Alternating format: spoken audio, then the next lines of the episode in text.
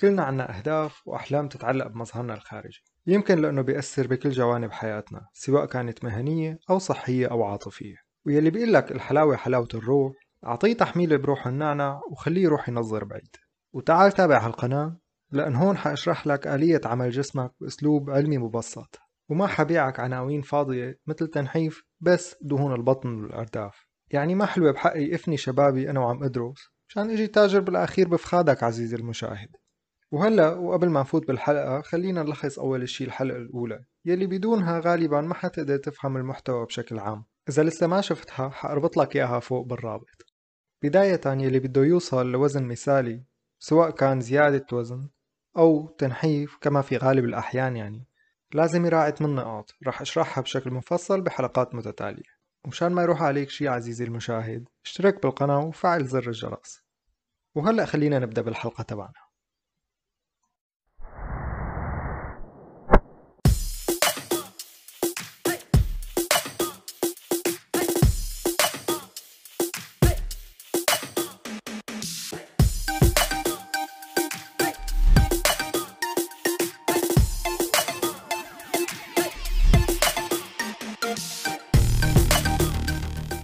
سعد الله أوقاتكم أعزائي المشاهدين، وأهلا وسهلا بكم في برنامج الآباء يأكلون العنب والأبناء يدرسون، وفي رواية أحدث يسمنون.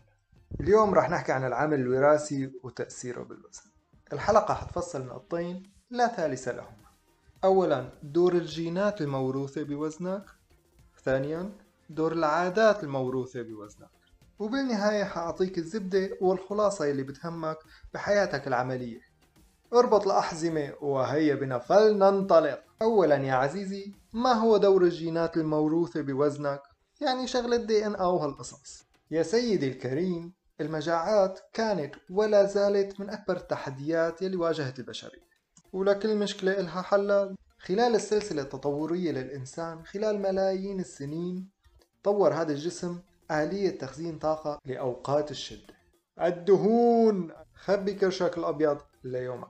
فبكل بساطة واختصار، بأوقات المجاعات استطاع الأشخاص الأكثر قدرة على تخزين الدهون البقاء والتكاثر وتمرير جيناتهم البدينة للأجيال المسكينة مثلي ومثلك. أما جماعة السيكس باك والرشاقة واللياقة هدول عطوك عمرهم، بس للأسف ما عطوك جيناتهم. ولكن لا عزيزي المشاهد، لا تيأس، فهاد مو هو السبب الوحيد للبدانة المترافقة بعائلات كاملة. فمن منا عزيزي لم يشاهد تلك السيدة المستديرة مع أطفالها المستديرين الجالسين في حديقة مستديرة على كوكب مستدير؟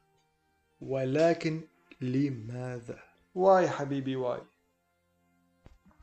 المجتمعات عزيزي المشاهد بتورث ثقافات غذائية لأبنائها. فبينما انت هلا قاعد عم تشوفني او عم تسمعني، في عالم بشرق اسيا عم تاكل صدور كلاب باللبن، او بالمكسيك عم ياكلوا صراصير ليل مشويه على الفحم، وفي واحد بالمانيا عم ياكل شوربه خنافس بالماي كيفه، والقائمه تطول وتطول وتطول. ولكن مو بس المجتمعات بس بتورث ثقافاتها، الاقاليم ايضا. فالمصري بيفطر كشري، واللبناني بيفطر مناقيش، والمغربي بياكل بطبوط. ولكن خد بالك عزيزي المستمع، البطبوط ما له اي علاقه بالبط، والكسكس ما حنحكي عنه بحلقتنا نهائيا.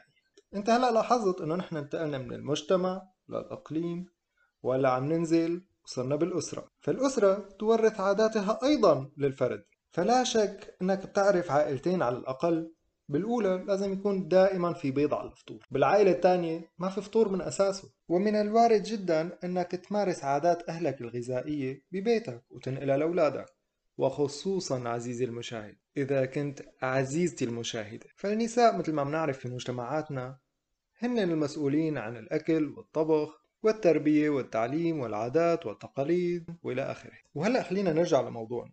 لنفرض مثلا على سبيل المثال يعني أن الطفل أحمد ذو 9 أعوام يعاني من البدانة تماما كجدته ذو 70 عام. فإذا أخذنا أحمد وحطيناه بمدرسة داخلية، فمن الممكن جدا أنه يرجع للوزن الطبيعي والمماثل لوزن أقرانه في نفس العمر. هذه نتيجة دراسة عملوها كم باحث أمريكي. الله يكسر بخاطرهم مثل ما كسروا بخاطر خالته أم أحمد عفراء ابنها أحمدته ذو 9 أعوام.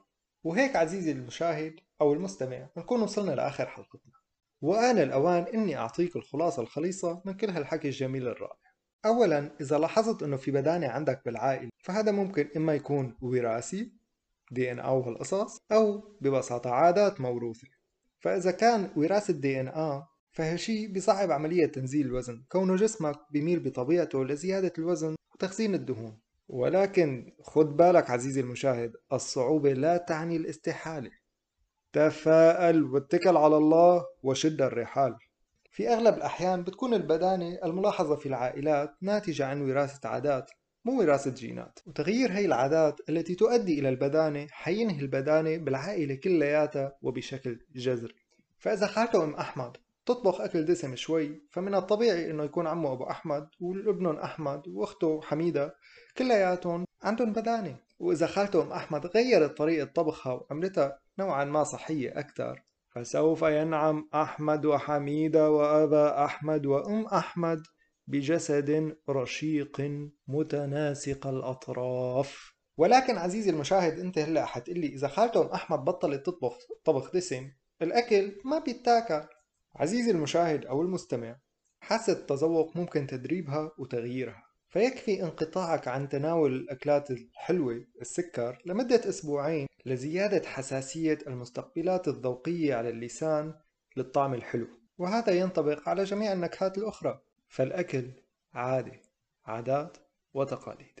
لقد استمتعنا جميعا بهالحلقة عزيزي المشاهد بعرف، ولكن هناك حلقات أخرى ممكن تفيدك وممكن، فمثلا على سبيل المثال يعني أنت ممكن تهتم بالحلقة الجاية اللي هي السيت بوينت. وهلأ رح أتركك مع فضولك ولا تصبح على خير، وإلى اللقاء بالحلقة القادمة. كان معكم خلف المايك مدرب عجاج، أخصائي تغذية ومدرب لياقة بدنية.